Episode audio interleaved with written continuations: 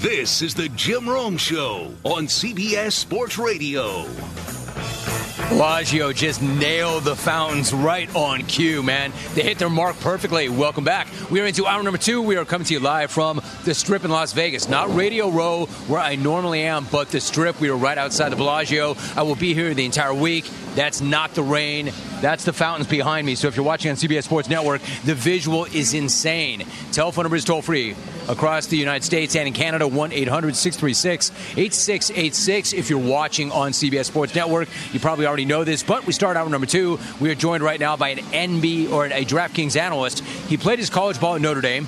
He's co-host of the Gojo and Golic show with his father, Mike Golic, on the DraftKings Network. It's weekdays, 8 a.m. Eastern Time. He is also a college football game analyst for Learfield Sports. He worked previously for ESPN and ESPN Radio. He is Mike Golic Jr. Mike, it is great to see you, dude. How you feeling? Honored to be with you. Really excited and uh, really rolled out the red carpet here. You didn't have to do the whole fountain for me here. Incredible. Yeah, dude, dude, they did do that for you. That's not for me because that was not happening until you showed up. Look at that, man.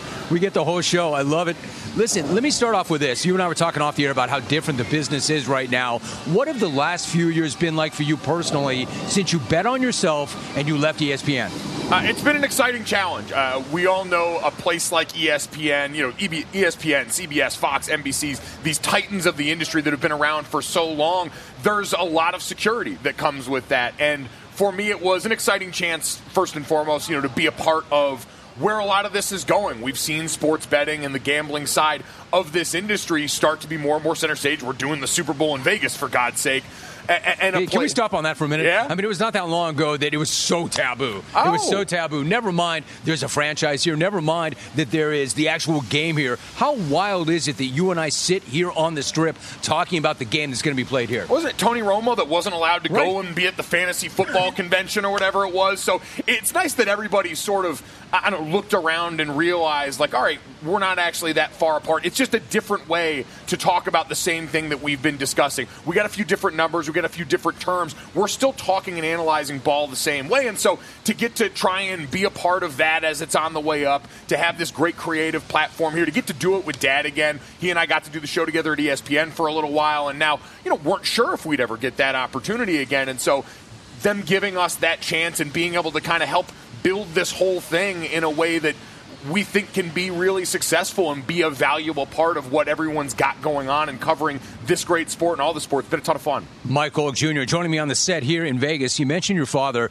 I had Kevin Kruger on the show to start the program, so we got into this notion of family business, right? Yeah. So his dad is a legendary coach, your father a legendary player. I work for my family business. My dad was a legend in his little family business, and then he fired my ass. I'm curious, what's it like working with your dad? It could be the best thing ever, or maybe not so. Eh, you know what? Eh, It, it, really has been, and I think from my standpoint, especially being on air with Dad so much, when I was young and first getting into the industry and didn't know what I didn't know, I, I didn't realize. You know how when they talk about LeBron James playing with his teammates, and he goes around when he meets a new group of teammates, and he asks them, "Hey, where do you want the ball on this particular pass? Where do you want this for me to set you up for the right shot?"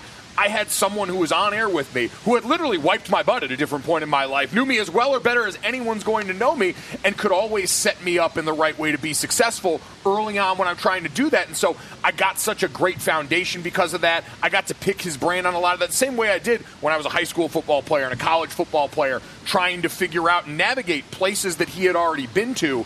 I had the perfect guide for that. And then when we got to start doing it with each other, I got to obviously be a little bit of a thorn in his side. You can't be the son on air with your dad and not needle him a little bit and think you know better. All right, so I'm curious, like, what, what's the dynamic like? Like, I have a son who's going to get into the business, and he very clear he never tells anybody who his old man is because he doesn't want to be judged by that. He wants to be judged on his own merit, but also he knows at the same time that hey, it can open a door or two. You'd be pretty foolish not to take advantage of it. It's one thing for your father to play in the NFL. It's another for you to have this same exact name as your yeah. father who played in the NFL. So was that the best thing ever growing up, or at times was that maybe not the best thing? Uh, you know what? I'd say the positives always far outweighed the negatives, and so much of that's a testament to what dad built for himself in this industry and his reputation and how well thought of he is that I got a lot of that carryover. Now, I also got, especially in early Twitter, a lot of people thinking I was him online. So when he would have a bad take, I would get cursed out in my mentions because of him,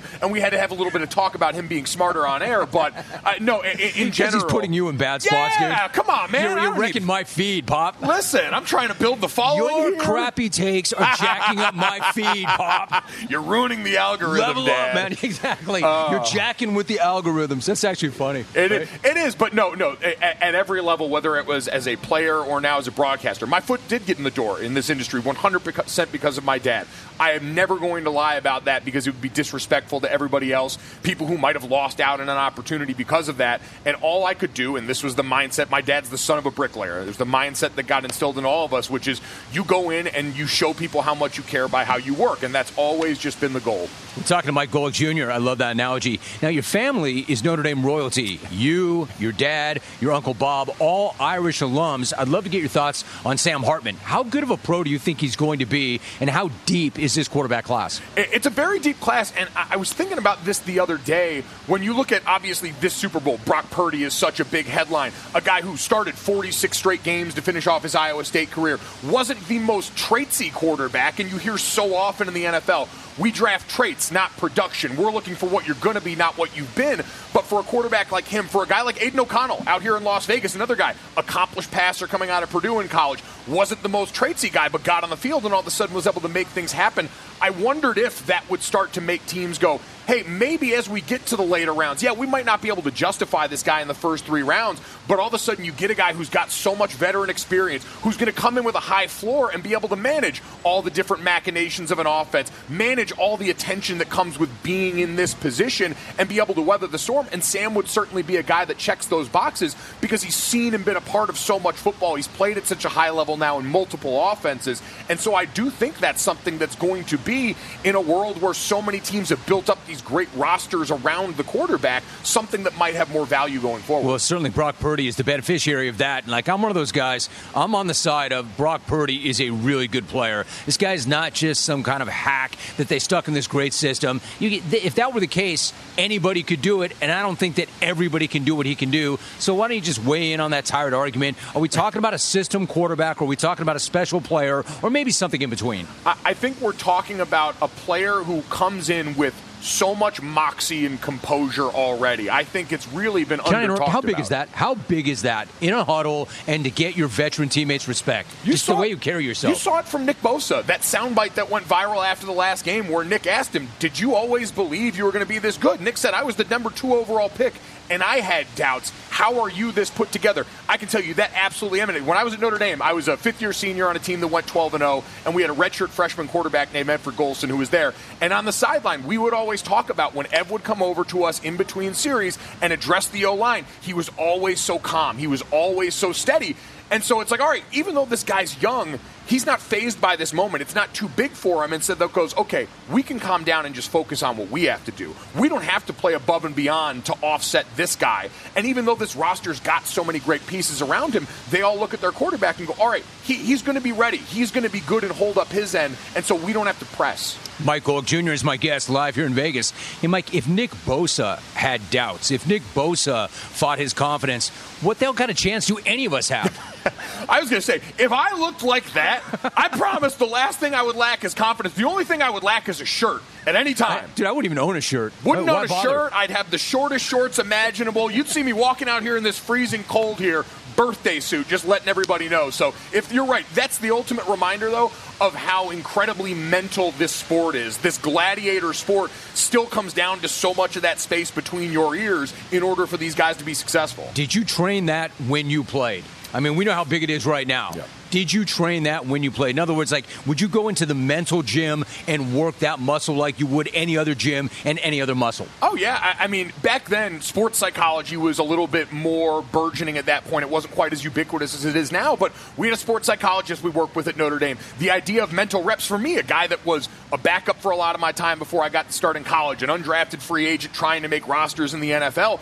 So much of your time is, hey, I've got to be able to see this through what another guy's rep is looking like. I've got to get mental reps out there. I've got to train myself in the playbook, in the film room, so that when the opportunity's there, I'm locked in enough to be able to go and execute physically, even if I haven't gotten all those same reps. So, yeah, you have to work that, especially if you're a guy that's trying to make use of limited opportunities to go out there and try and get results. I mean, that, that's the biggest challenge, right? You have to stay ready for something that may or may not happen, but when it does happen, you better be ready and you better execute because you might not get another chance. 100%. That's, that was always the idea is when you're on the field, you're afraid that you're never going to get back on if you go off. And when you're off the field, you're constantly sitting around chomping at the bit, trying to make sure, all right, I've been dialed in and ready to go when this finally comes, when this is finally my time. Goes back to, again, the other feather in Brock Purdy's cap is being ready when that happened. Yeah, he's got all these guys around him.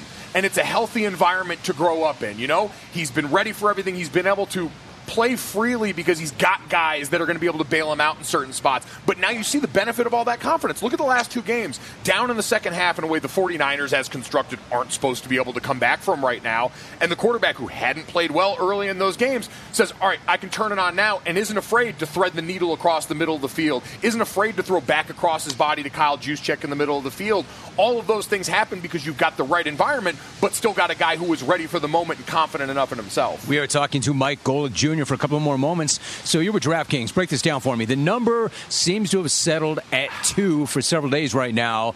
I mean, do you like Patrick and the value, or are you going to lean towards laying those points because of all that explosiveness and talent the 49ers have? You and I were talking before. I have picked against Patrick Mahomes and these Chiefs in the last two rounds. I did it against the Bills, thinking I was the smart guy. This was finally their year. I did it against the Ravens, thinking this defense, Lamar Jackson's the MVP. I'm not picking against him a third time. Patrick Mahomes is getting points. I'm going to take him here. And I, I think there's a lot of football reasons outside of just that narrative a lot of the matchup with the defense in the way that I think we're finally catching up to respecting from Kansas City. I think the way that they've adjusted their personnel in the postseason on offense, battening down the hatches a little bit, multiple tight end sets, allowing them to take – maybe fewer risks down the field overall, but maximize those opportunities more in the way we've seen with Travis Kelce, Marquez Valdes Scantling with three of the biggest catches in the postseason the last two games. And so I think those against a 49ers defense that up front has had trouble stopping the run are enough for me to say, yeah, there's football on my side as well to make that pick. In fact, how big of an issue is that their run defense going into this game? Because that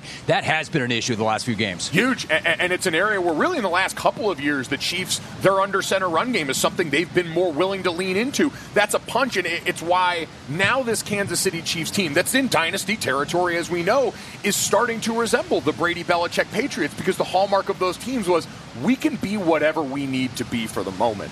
And now this Kansas City Chiefs team that morphed from the greatest show on turf with Mahomes and Tyreek Hill for so long is now with this ground and pound win with defense group that also still with two minutes left in the game will say, hey Pat, you can go and throw it deep to ice this game because we also trust that portion too. So I think that run game is really going to be the difference for both teams. This could be a game where both sides decide we're going to try and hammer this ground game. Christian McCaffrey against the Chiefs defense that's also struggled with some of that up front. It's going to be good old fashioned knockdown drag out football in a way that warms my offensive lineman heart. I love it. So really quickly, Thomas Dimitroff came on, and he's kind of an old school guy. Love the guy, love his basketball or his football mind, and he comes from the old school though, and he said initially I just didn't understand the whole Taylor Swift thing, like distraction, distraction, distraction. Dude, you're a younger guy, and it is what it is. Is this? I mean, does this bother you at all? Do you have any issue with it on any level? Oh no, Jim, I'm a card carrying Swiftie too. I went to three stops on the Eras tour here. I was watching the Grammys last night where she set records. Now the uh, only artist in the history of the Grammys with four album of the year wins. So no, to me, this has been a dream for the NFL. Oh, I know that's true for sure. A dream for the NFL, but it's awesome. My whole thing has always been I want more people around football who feel like they can be here. And a friend of mine, Nora Princiotti, who does a great job writing for The Ringer and covering both the NFL and Taylor Swift there said it. More people need to feel like they have a place in football that doesn't need to be so self serious. It doesn't need to be so X's and O's. They don't need to be grinding tape. They can enjoy the parts that they want to enjoy, but still feel like they have a place at the table here. And I think that's something that this entire season has taught us. Hey, listen, one last thought. Andy Reid is the oldest of the old yeah. school. If he were to tell you honestly, what do you think that he thinks about the whole thing, or does he not care? I think Andy at this point doesn't care at all. He's been used to his quarterback being a massive star, his tight end and Travis Kelce being a big personality. Yeah, but dude, as you know, she's a bigger star than any of them. 100%. The only people I think care, stadium security. All those people that now have a little bit of a different task on game day trying to smuggle her in and out of the stadium, they might care a little bit. Andy Reid's worried about what he's going to do with Nick Bosa and the rest of that 49ers defense. So last thought, what do you think he does? If they win this weekend, could you see him walking off and calling it a day at 65? Or could you flip that on its head and say, man, why the hell would he leave? He's got Patrick Mahomes, who's 28. I, I, could see Andy continuing to ride this thing until the wheels fall off. And it, will be interesting because for us all in sports talk, what an interesting debate. There is going to be a life with Patrick Mahomes without Andy Reid at some point, but they have a real chance to do some unprecedented stuff with the run they're on. I can't see him walking off the podium. Mike, unbelievable energy, tremendous content. Really appreciate you stopping by, man. You made it much better. Thank Thanks you very much. Me, Jim. Appreciate really it. good to see you. Mike Golic Jr., I love that. Great content, great energy, and that picked us all up. I know it's good because even Dodger Jano, my wife, hit me up on a text in the middle of the interview and said, quote, I love this guy's energy. so you got the go. Dodger Jano Let's support. Go. Let's go. All right, we'll take a short time out. We are coming to you live from the strip. We are here all week long, not on Radio Row, but rather on the strip right outside the Bellagio. Hit me up on the phones, 1 800 636 8686. Appreciate you, Mike. Thanks so much. Thanks, Jim. Gas, groceries, utilities, you name it, the price of everything is going up. And if you're stuck in a bad timeshare with rising maintenance fees, the financial burden can be crushing. It is time to get your finances in order and get the real facts about that timeshare that you think you're stuck in. You might not be. There are options for getting rid of it. Chuck McDowell, founder of Wesley Financial Group, has been helping families out of terrible timeshares for over a decade now and has put together a complete timeshare exit information kit that he will send you absolutely free. To date, over 30,000 families have trusted Wesley Financial Group to help them out of financial hardship by getting them out of these bad timeshares, and they might be able to do the same thing for you too. To get the facts about how the timeshare industry works and what your options are for cancellation, simply call Wesley right now for your free timeshare exit kit and see how you can become timeshare free. Call 800 462 3333. 800 462 3333. That's 800 462 3333. You're listening to The Jim Rome Show.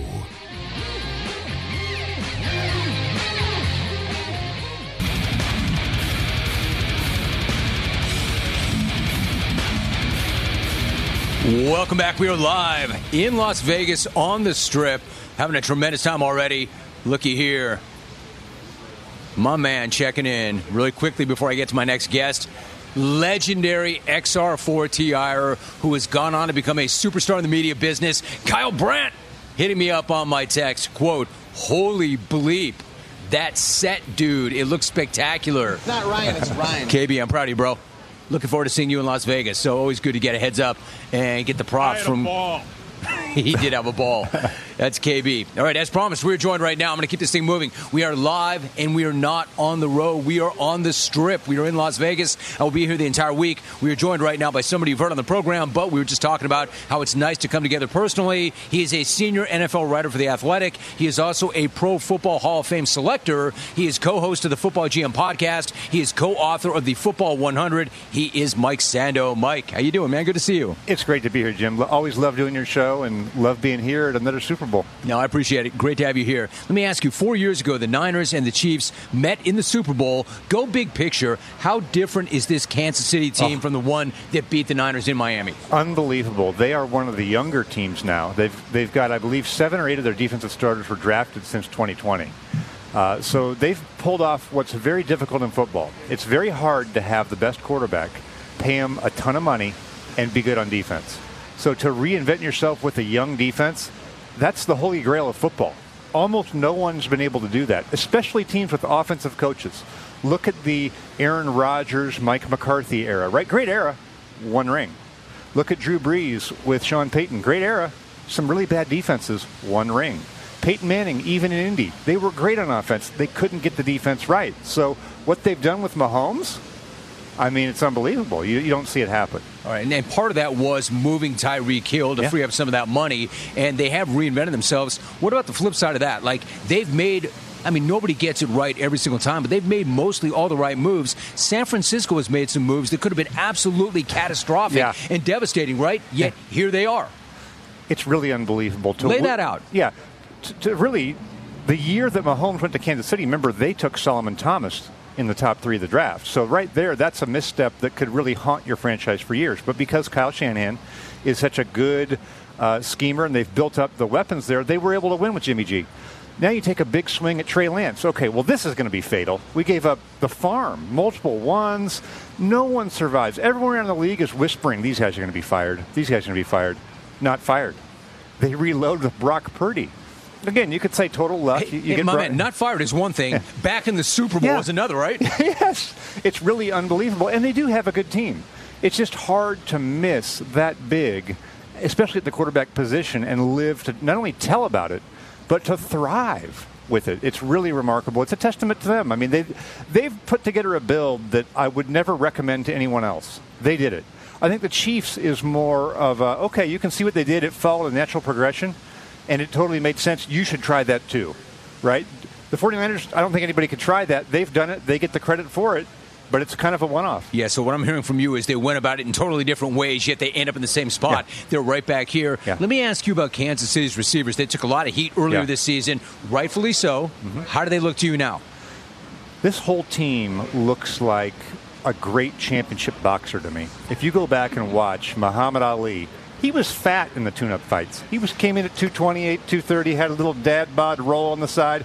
But when he got in the ring with Frazier, when he got in the ring with Foreman, he looked 10 years younger than he was. He was ready to go. And I think for this Chiefs team that has been to the mountaintop, you can't fake the importance of the games. And I think they've dialed in. Now, some development, too. I think the young receiver, Rashee Rice, has no doubt. That's part of his natural arc. But MVS, even Kelce, these guys are dialed in like a championship fighter that gets up for the big fights. But you can't tell them it's a big fight when they're playing, when they're fighting some tune-up guy, you know, who's trying to make a name for himself. So did we get the better part of 17 games of like the rope a dope?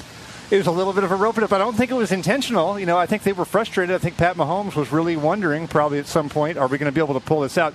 They convinced me that they weren't going to be able to pull out of it offensively. I mean, at a certain point, you go, you are what you are, right? Yeah, I, I didn't buy it. I gave up on them. I gave up on them, and here they are. That, and, and Yeah. by the way, they know that we all gave up on them, Yeah. right? You Yeah. look at Patrick Mahomes; he is such a good dude, but underneath it all, even with that arm talent and what a good guy he is, man, never mistake this guy for not being the ruthless killer that he is, right? He really, really is. I- I think he's, you know, a unique quarterback among championship quarterbacks. Okay, we talk about they have a good defense now. They didn't always have that. Look at the great winning quarterbacks: Terry Bradshaw, Roger Staubach in the '70s. They had defenses that, with their own names, Doomsday, all this type of stuff. You get into the you get into the '80s and you think Joe Montana, great offense. They led the league in the '80s in fewest points allowed. Okay, you get into the '90s, you got Aikman, you got Favre, you get Brady. They all had Hall of Fame defenses with guys that are wearing gold jackets. So for Mahomes to already have a couple rings in his back pocket on his finger without having defenses that were anything to write home about, now you give him that. I think it's shown what he's done now is different than what those other quarterbacks did early in their careers, and is a credit to him. All right, so he's done all those things. It's a credit to him. Yet, in the football 100, he's currently number 98, my guy. Oh, man, Why, so- why, why yeah. is he only 98? And are you going to move him up? Regardless Yeah. of what happens this weekend, Yeah. do you Yeah. move him up based on the fact Oh. that he's oh. back here? Well, no doubt. So the Football 100 book, the concept was really three years ago we were doing this, and we, we wrote a series of stories about all the guys. At that point, early on, I don't think we even had him in there in the first draft. We were like, because he hadn't played, it- it- we're talking to add two more seasons with a Super Bowl win. Then we got to the point where they won the Super Bowl last year. We had to sort of write him into it. We said, okay, at this point, he's got to be in there. But it's weird when they haven't played that long. I mean, I think he's trending into the top 10 here. At a certain point, when you check the box of did he play long enough, he wins this one. How would you leave him out? I was going to say, like, if you wrote the book today, Yeah, yeah. before this game, is he top 10? It's a great question. I mean, I don't know if you go that high of guys with 15 years, but the fact that you're able to ask the question and I'm not like, oh, come th- on, th- that it's a fair this question, is totally right? premature. It means you got to think about it. And he's 28. That's incredible. That- that- 28. it's a fair question. What about Tra- look? At least he's on the list. What about Tra- Travis Kelce? Yeah, should so- he should he have been on the list? What was your thinking on that? Yeah, I think he probably should now. Um, so Travis Kelce, I've done a lot of study. We talked about this on on our show when we were talking about Torry Holt and some of the great wide receivers. So I found a way to look at the best eight seasons of every receiver in history's career, wide receivers, okay, and to evaluate their performance against their peers. All right. There's only one tight end in the history of the game that factors up there with wide receivers by his production, and that's Travis Kelce. Now we can argue that Gronk was a better blocker. We can talk about you know back in the day Tony Gonzalez this, or you can go all the way back. But his production in receiving yardage is that of a good wide receiver, of a top wide receiver, of somebody that you might consider as being on the fringes of Hall of Fame wide receiver talk. Oh. Okay, you do that as a tight end. That's an amazing. That's an amazing thing you just said, right? Yeah, you're a one-off. He's a one-off. There's no one like him. So you can you can talk about his blocking all you want. I don't care. He's he is a unique receiver at that position now, totally in tune with the quarterback.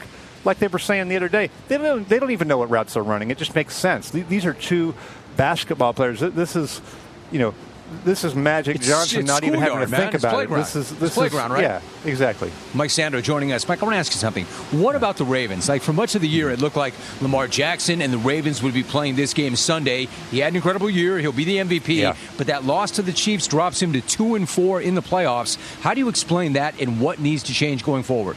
Well, I think in general their move to become a little bit more of a pass oriented offense with three wide receivers was probably the smart thing to do. I think in the end, though, they got away a little bit from the Lamar designed run component. And I think, look, he's a fine pocket passer. He's not an elite pocket passer. He, he's not going to be in the Will, top will five he quarterbacks. ever? Will he ever be? If they Uh, commit probably, to it, probably and they do not. This, You know, probably not. But that doesn't mean he's not good at it. But what is the real secret weapon is the fact that from a designed run quarterback run component, he scares you to death. So I bet you, like, if I could go back, if they could go back. Do all the stuff you did with opening up the offense. You know, he did have a good season. He did make strides. He did improve. But I would have loved to have seen more of a quarterback run game plan when it mattered. Because I think some of the shift away from that was like, hey, long term, this is probably the best. He has to grow in this way. It's probably the best for him in a durability standpoint. Guys don't get necessarily hurt running the ball as quarterbacks, but they wear down. It's a cumulative effect. It's like taking punches, okay?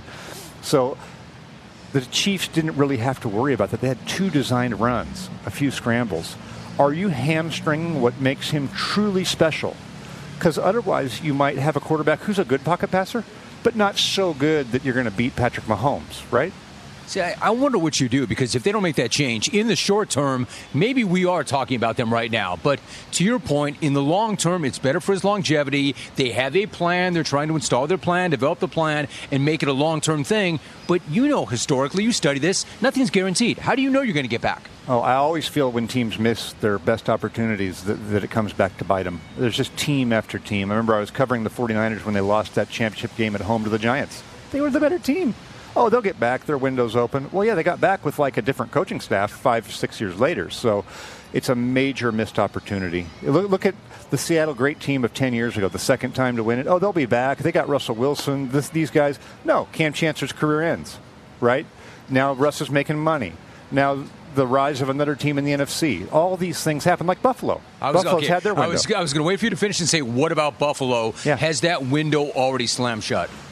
No, because I think Josh Allen is there, and they were close to beating Kansas City this year. So, but they have a problem. What they have to do is what Kansas City did. They're highly leveraged with their contracts right now. They have to build a young defense from the ground up now, that Kansas City did, to be able to afford Josh Allen and to support him. That defense has gotten older. They're bringing back Von Miller most likely because they kind of need to. I was going to say, yeah. I was going to say, what's more painful? I'm sorry. What's more painful, bringing back Von Miller and Stefon Diggs, or letting them go and having to deal with the cap consequences? and they're they're deciding well it's probably worse to get rid of them because they're they're kind of doubling down they're they're at that blackjack table over here and they're like they're kind of pot committed now and they've realized they've got And they're know, not, and they're not what they were. They're not what they were. They, they realize that it's probably not best to uh, double down right here. You know it's probably not by the book to double down but God, we've already got a thousand bucks out here. You know let's just put another 300 on there or whatever. We'll chase it and you know it's probably better than walking up and leaving from the table All right, speaking of the book, we are in Vegas. What about this weekend? Obviously, you've thought about this. You know the Yeah. matchups. Yeah. How do you see this one? What is your early lean? Do you have a prediction? Yeah, I've been going with the Chiefs and Mahomes all through the playoffs. I, I just have. I just, especially when you get points. The, this 49er team, I think only the 10th team since 2000 has been favored every game throughout a whole season, counting playoffs. Uh, and so that's awesome. But I feel like the Chiefs are doing this and they're getting better, and they're on point right now.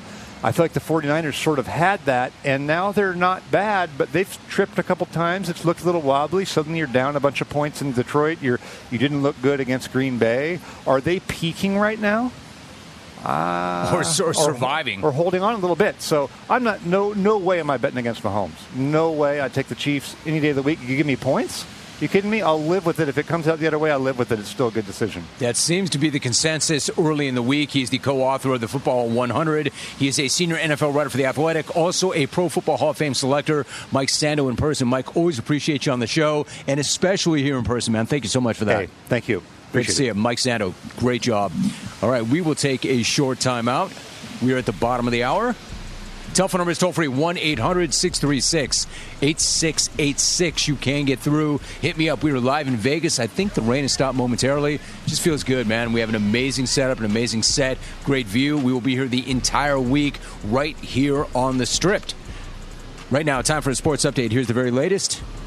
Here's Rich Ackerman. CBS Sports.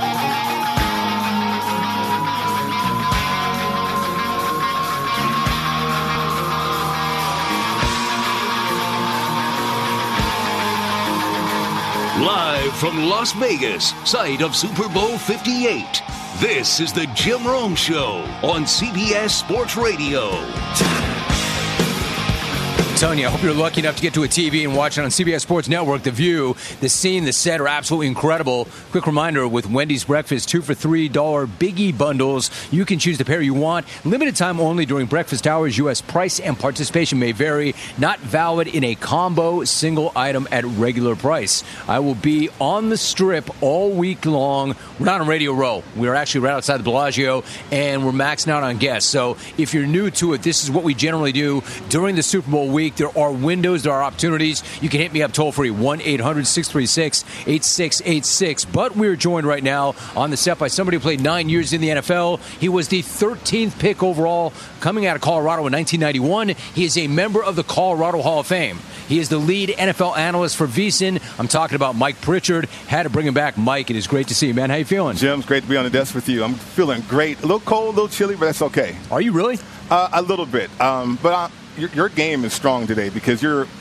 you know, going through the elements right now. So normally people are like uh, under like a convention center, comfort, right, heater, all this stuff. Look at you, jack Dude, up. I, I, I, would love to take credit for that, man. But this, you know, you know, this ain't nothing, man. This the elements are when you go out on the road. Like I, I was, the, I always tell a story, but I was at the AFC Championship right. game in Kansas City a few years back. Dude, those were elements. Yeah, those I mean, I had like lockjaw. Oh, yeah. I thought I was dead. Yeah. I thought I was going to die. This is actually kind of balmy, man. Yeah, this, this is, is nice. nice. This is nice. It's different from Vegas, but it's nice. It's going to get better uh, as the week goes on, though. All right, so far so good, and good to see you. You too. Now you were a fierce, fierce competitor when you played. Your teammate at Colorado, Eric Bieniemy. Mm-hmm fierce, fierce dude. But I know that you told Patrick Mahomes, you told him that Patrick Mahomes might be the fiercest competitor he's ever come across. Right. What's that tell you about Mahomes? Well, I mean, it's the other way around. Eric, so yeah, talking to Eric uh, as the offense coordinator back in the day before uh, this previous season, um, yeah, he said, Pritch, you know, this guy uh, is the most fierce competitor I've ever come across. And that's that's a bold statement from Eric because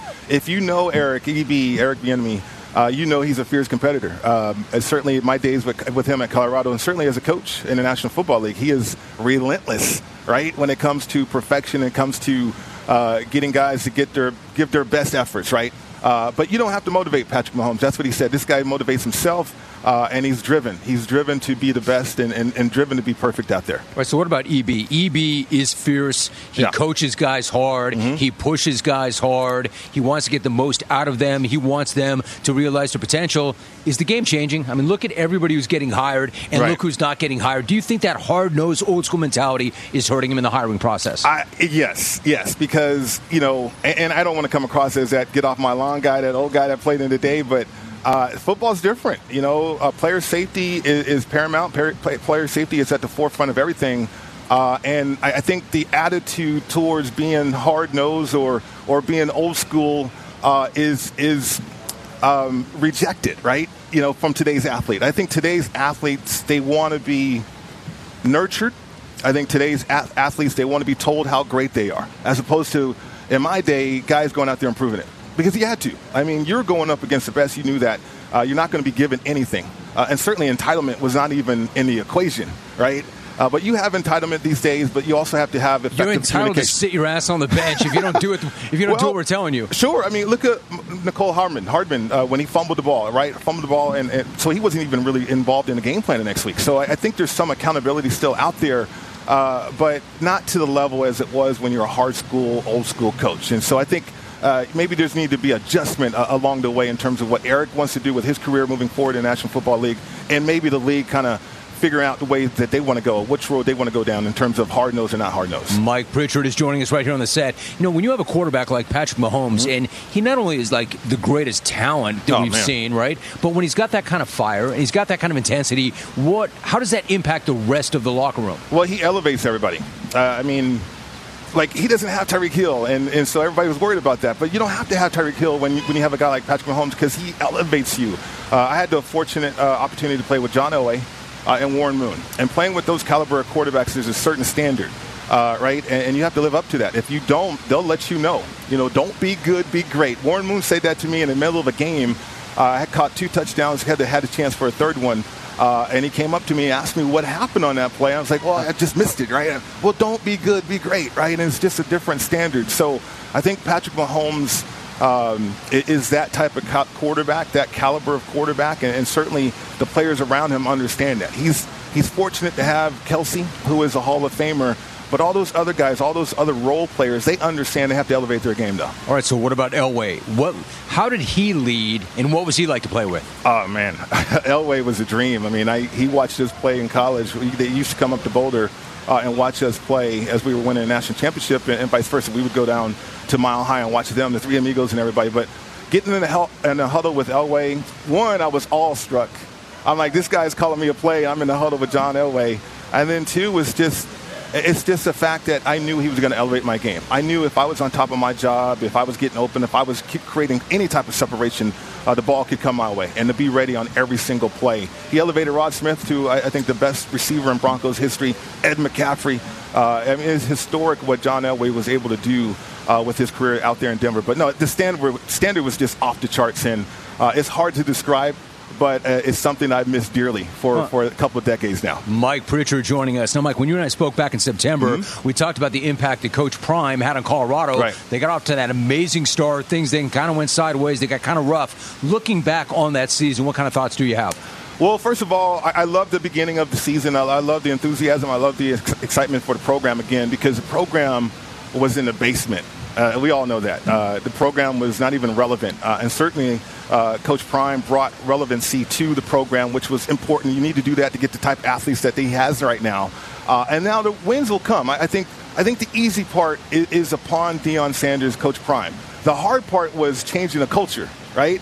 Uh, and so he's done that. And now this next recruiting class that he has, the incoming players that he has, I mean, that's better than what he had last year. So he's going to continue to build it that way, and then the wins will come. I, I love the fact that we started off so hot, surprised people, and now you're not going to surprise people, and now you're going to get the best shot. Uh, along with the, the media attention as well, and, and that's that's okay. I think Coach Prime can handle it but he's recruiting players that understand that and can handle it as well. All right, so I think not everybody remembers this, but the fact is the Falcons selected you with yep. the 13th pick in 1991. Then they took Brett Favre in the second round. The story goes he threw right. you three touchdown passes in your first preseason game. What do you remember about him and his ability at that time? Oh, my goodness. Uh, there's a lot to remember about the great Brett Favre back then. Um, you know, we started that preseason. We had five preseason games. He actually threw me two, and then the backup quarterback at that time threw me the third one. I caught three total. But uh, Brett was determined to be the best quarterback to ever play the game, even though he wasn't going to get any run that year. We had Chris Miller, who was a Pro Bowler. Jerry Glanville loved him. Uh, we had continuity with the offense in the run and shoot. Uh, that year we went to the playoffs too. So, you know, Brett Favre kind of got buried on that roster along with Billy Joe Tolliver, right? He's behind Billy Joe Tolliver. Incredible. Uh, it really is incredible. But, you know, his confidence and his stubbornness, I think, helped him persevere, though. And what I mean by that is that he continually believed that he was going to be the best quarterback to ever play the game. And once he got his opportunity, he proved that. Dude, yo, you've been around some quarterbacks now. At three Hall of Famers, right? You've right? been around some quarterbacks now. sure. That's pretty amazing. Yeah, we can include Darian Hagan because I think he belongs in the College Football Hall of Fame. To be honest okay. with you, so okay, that, make, make make that argument for him. Oh, I mean, a thousand, thousand back in the day when everybody was running a wishbone and an option game. Uh, we were throwing it. Uh, I averaged 26 yards of reception uh, from Darian Hagan. Uh, back there when we won That's the national dude, championship. Man. Yeah, absolutely. That's your dude, Absolutely. Dude. And we called him Mr. Magic. You know, he was a guy similar to Patrick Mahomes. Didn't have the build. Obviously, you know, you, couldn't play in the National Football League, but uh, phenomenal, phenomenal. One of the best college quarterbacks we've ever seen. All right, so you mentioned Jerry Glanville. Dude, what a character. What oh, a man. character. Man. What was he like to play for? And then what was his football acumen like? I mean, was he all show or was he a football guy? No, he was a football guy uh, through and through. I, I think what we see with Wink Martindale today, that was Jerry Glanville back in the day. Uh, the grits blitz, remember that back oh, in yeah. the '70s oh, yeah, with, the, with the Falcons, um, and, and, so you know he, I think he was ahead of his time in terms of what the league has evolved into now. Like we're pass happy in the National Football League, and so with the blitz schemes that he had, the man-to-man coverages that he had, the, the confusion he liked to uh, project to a quarterback, that was before this time that we're seeing right now, and, and so uh, it, it, it worked from time to time. Obviously, we got to the playoffs, like I mentioned, but it wasn't consistent enough, right? He didn't have uh, the stable of players uh, across the board that he needed to run that type of system. But you can find those guys today, though. You mentioned Wink Martindale. What do you make of him dropping an f bomb on Brian Daboll and just walking out? Uh, you know what? I, hey, man. You know some things happen. That's how I uh, can equate that. You, you know. It, the dysfunction behind the scenes, you know, I, I, wish that could come to to the surface a lot of times. I, we can't have. I mean, a year earlier, he Daboll was the greatest sure. coach ever, man. Of course, of course, but you know, there's tension that on point, silence. Though. Oh, yeah. that point, the dysfunction behind right. the scenes that we never know about. Right, right. A lot of it's ego. A lot of it's ego. Uh, a lot of it is uh, you're not on the same page. I mean, we see that from time to time with losing teams and uh, teams that just can't get it right. I mean, we know who they are, right? The usual suspects in that regard. Uh, the teams that do get it right, the teams that are on the same page during the playoffs, and, they're playing here in Vegas for Super Bowls. Right, and it's not a coincidence either. No, There's a reason no. for it. All right, so you're with VSiN and Mm-hmm. you're doing your thing. Break it down, man. How do you see Sunday's game? What are the keys? Who do you like? I tell you what, uh, both teams run the same scheme. Um, and, and they're from two different trees, right? Kyle, obviously from Mike Shanahan's tree, creativity galore. Uh, and then Andy from Mike Holmgren's uh, tree, which I play for both head coaches. Uh, so creativity versus uh, structure uh, and precision. Uh, I, I think Patrick Mahomes will make some plays. I think he's incredible. You cannot stop that guy uh, from making plays. I like I like Kansas City. Uh, you know, I, I think San Francisco. They've started off slow uh, in the playoffs. They can't start off slow and then try to come back against this defense. Uh, Detroit uh, and Green Bay, those are two different defenses, right? They don't come back on people, or at No. least we were led to believe Sure. they don't come back on yeah, people. those, those are two different defenses, though. Kansas City, I, I don't think with Spags out there, I, I don't think they come back uh, it, in the fashion that they did at home. You know, this is a neutral field, so uh, no, I'm leaning towards Kansas City right now. Mike Pritchard joining us on set. Mike, I appreciate you. It was great to have you on the show. I wanted to run you down in your town. Thank you for making time for it and braving the elements, man. Absolutely. Great this is nothing like you said. I love it. Thanks a lot for having me on the show. Appreciate you, All Mike. right. Thank you. He's had a great football life, a tremendous football life, member of the Colorado Hall of Fame, 13th pick overall in 1991 out of Colorado. That's Mike Pritchard. Our number three coming up next.